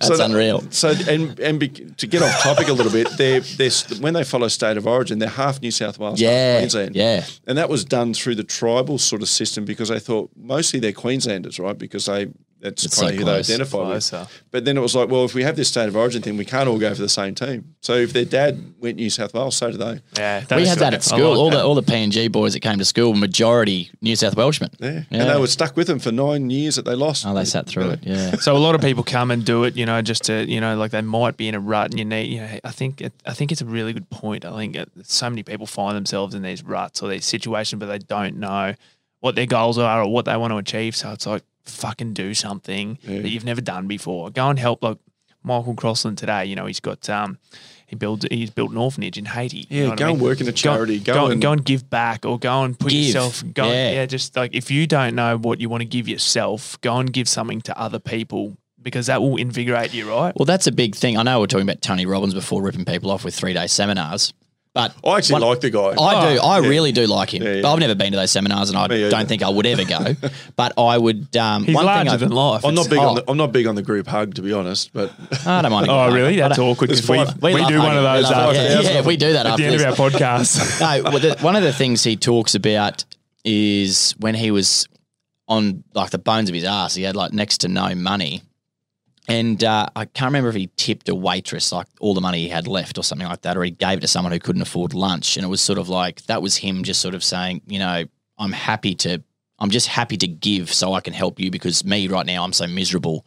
And me doing that is going to make me feel better. And it was sort of like his invigoration to then move on and, and, and get better was that giving. Like he thinks giving is such a really important part of his ethos and his life. I've done that when I can't really afford it. I remember last year, towards the end of the year, it's always a tough time in the adventure game because the business kind of closes down. Um, and a friend of mine, Sammy O'Brien, who does some work on Channel 7, was running a thing with Drought Angels where they were going Yeah. out and they wanted to have a beer on the city. And they were asking businesses to donate a thousand bucks, which is a lot of money for you know for a small business. And they were putting it over the bar in local small. They travelled for two weeks. And so we sponsored one of those. We sponsored another thousand dollars to mates for mates. And it doesn't sound like a lot of money, but at that time of year, it was you know things are a bit tight. But I always think, well, we'll work it out. And it was kind of cool to see them going out and getting. And it's only small businesses that are giving these donations, which is a bit sad. But um, thousand bucks, they put it over the bar, so they're spending it in the local community, and then all the people are coming together to have a beer and have a chat, which is you know getting conversation started. I think it was a great initiative you know, for them to do rather than go and drop things to people's houses even, but to bring the community together um, was a good idea. So I always like to give. I always give more than I've got. I'm, I'm pretty bad for that. I'm a bit of a sucker for that stuff. But I've always been okay too. Even when I think I've given away, well, probably overdid that, and then something comes back. We um, we've helped sponsor a program in Toowoomba, and we don't even live there anymore. Which is um, a friend of mine runs a charity uh, thing called Emerge, and her husband used to be a boxer, and I used to train him. He was the Australian pro champion at one stage, Mick Shaw. And this charity does. They bought a cafe through social funding. They just did a crowd fund and bought a cafe. They hire kids who are homeless. There are like at least 130 kids in Toowoomba living rough on the streets that no one's doing anything about. We're walking past these kids. We see them as a problem, and she's making a difference. And then they're running a program called Box Off the Streets where they're teaching these kids boxing. They have meals there for them, showers, they wash their clothes, and we donated a boxing ring to them. We put gear in there. Um, you know, and, there, and we, it's not like we were flush with cash when we did it. So I agree. Like the more you do for other people, for whatever reason, it seems to come back to you. But I also learnt this technique years ago about the biggest fear that most of us have in taking any sort of risk with our career or financially is that what if we lose everything? And I learnt this thing, which I've done a couple of times, and try and live on fifty dollars for a week. So you're not allowed to just for your food. So no eating. Either what's in your cupboard right now, and don't cheat and pre-stock. And you've got fifty dollars to spend if you need more food. And when you can teach yourself that on, I can live on 50 bucks if I really have to, you've got less fear about losing everything because you're resourceful enough. We don't, Tony Robbins uses this quote, we don't lack resources, we lack resourcefulness. Yeah. And so it's the, we lack the ability to go, well, if I was on the bones of my bum, I know I've, I've got the ability to do something about that, to reach out, to live. And I could, at worst case scenario, I could live off 50 bucks, two minute noodles, whatever the case may be. It takes the fear out of, out of what am I? So mostly we don't give because we're fearful. Well, if I give you that fifty bucks, I haven't got it.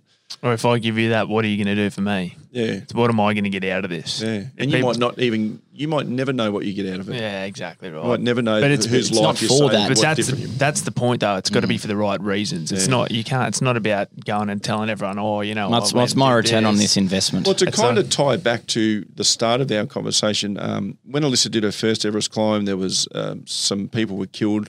They closed the mountain, and this guy sent her an email, and she was 17 at the time, and she didn't get it. I got it, but just sent an email saying, "There, you know, you're over there just self gratifying and you know trying to make yourself look good, and there are kids your age who are actually doing things for charity." And he really had a go at her.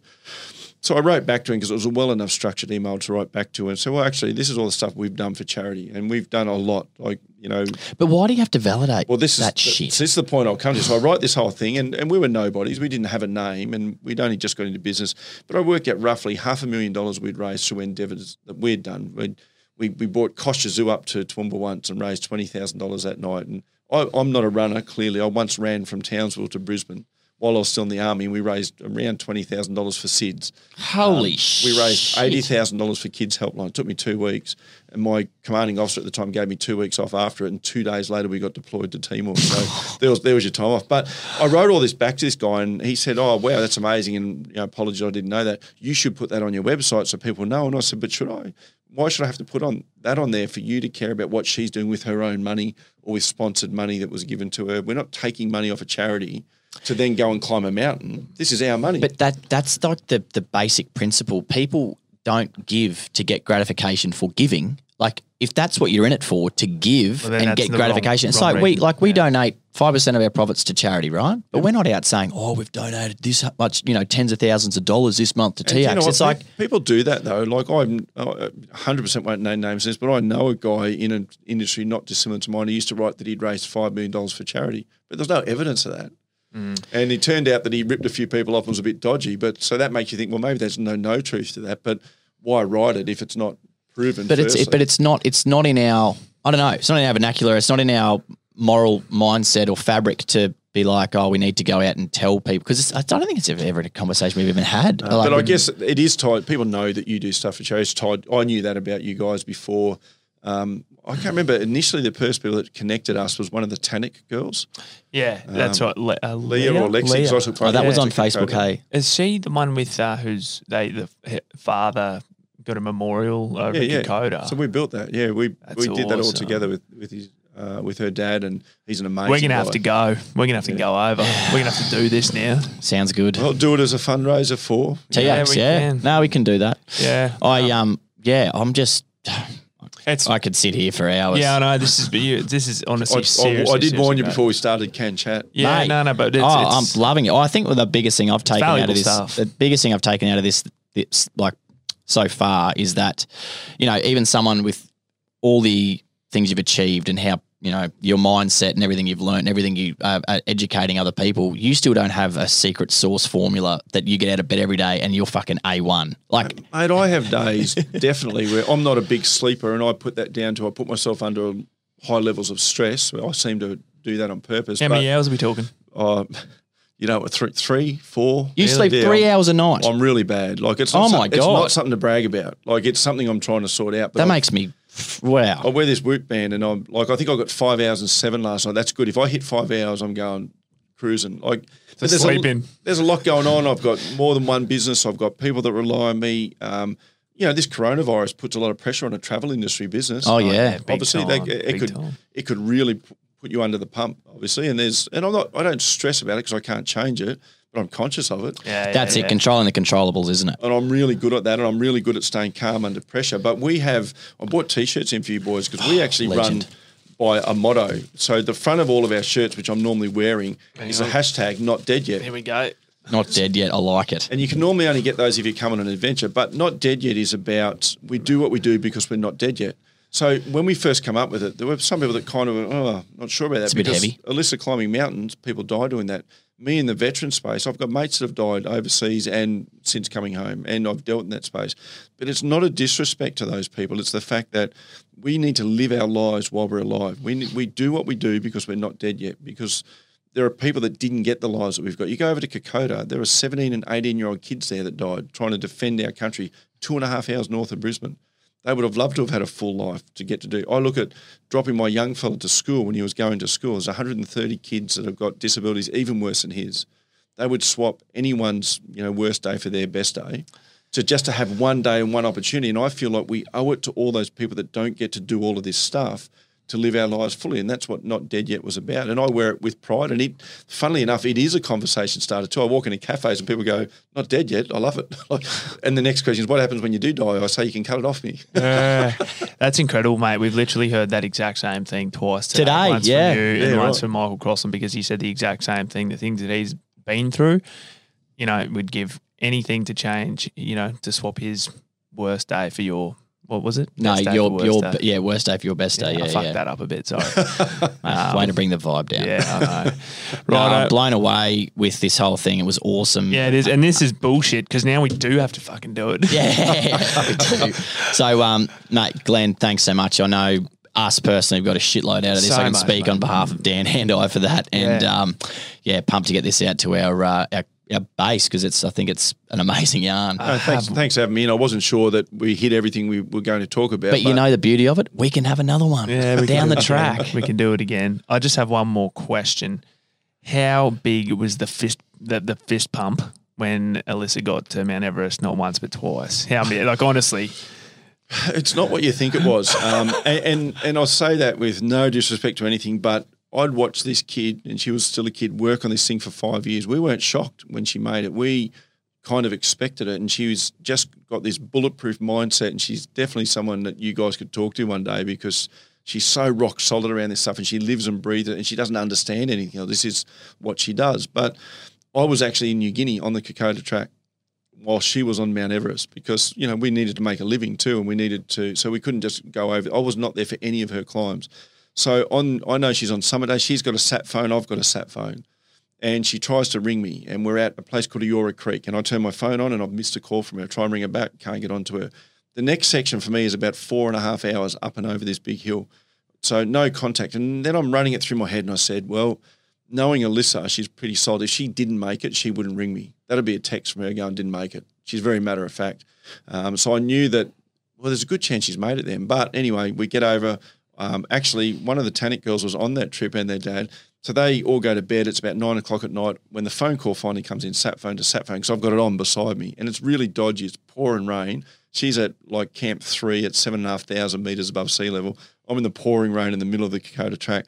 And it took three goes where it kept cutting out, where she finally said, I made it. And the excitement, I, I literally didn't sleep that night. I normally sleep really well out on Kokoda, different to normal life. But I just finally felt like she deserved that. She earned that. I, the work that she'd put in.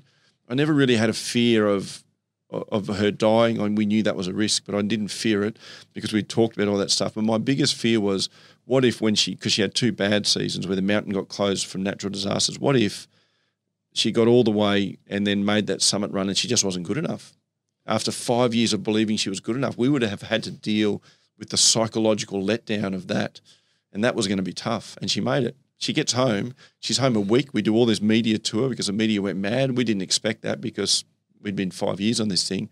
And the first Saturday we spent at home, she said, I feel like we need to do something. I said, literally a week ago, you climbed Mount Everest. just And put your then- feet up. Just chill. And then two years later, she, well, you know, a year later, really, she said, I think I want to go again and I want to go from the Tibetan side, um, the north side. And she's now the youngest woman in the world ever to have done that. And she stood on the summit at 21 years of age for a second time. Wow. The summit, just probably a dumb question. But is it, yeah, but is it a good view or is it really foggy? Well, I've got a little video somewhere. He doesn't. He hasn't I know, it. but I I've know you seen know. the video. yeah, is it any good? Is it like holy shit? You can see a fair way up Oh, here. you- Or, you- You're above the clouds. You're like, oh, I can't see fucking anything. No. Here's the interesting Water thing in that cloud. It's about the process. It's not about the end destination, right? Yeah. So people It's go the there. just- journey. It, it is. As wanky as that sounds, that's Yeah. what it is. Yeah, yeah, it's yeah. about who, Alyssa says this all the time. It's who I had to become to stand on the top of Mount Everest was more important than standing because who she was at 15 wasn't good enough. For any of you listening that have got a really big goal, who you are right now isn't good enough to achieve that goal. And that's pretty cool because that means you have to go out and get the skills and become the person who's good enough to achieve that goal. That's growth. That's what we do as an animal. That's what she had to do to go from the 14 year old that first said, We were coming down off Mount Kilimanjaro and she said, I want to climb Mount Everest. I don't know how we're going to do that, but let's work it out. Um, and we worked out everything that could possibly go wrong. Are you willing to face up to that? And it's not death. For a teenage girl, death isn't the worst thing. It's losing your fingers and toes, losing your nose due to frostbite as a young woman. That'd be worse. Had to face. You can handle all that, then worry about standing on the summit. Is there a record for Kokoda? For Kokoda treks? Oh, there's blokes who've done more than me. Is there? Yeah, there's a couple of older blokes, um, you know, ex-Vietnam vets and stuff who are in their 70s who are still doing six or seven a year. So I'm a long way from it, but I've got a lot of years left in me. awesome, mate. Awesome. Well, uh, yeah, watch your space, and we might have to organise a bloody trademark trek. awesome. Thanks, give Glenn. You're a Gotta those shirts now, boys. Thanks, mate. Really appreciate your time, and uh, yeah, look forward to getting this bad boy out. Thanks so much, Awesome. Glenn. You're a legend. Thanks, Thanks, boys. mate. If you're a fan of Trademark's 120 Grit podcast, we'd love to hear from you. Send us a message on Facebook or Instagram, or shoot us an email at admin at trademark.com.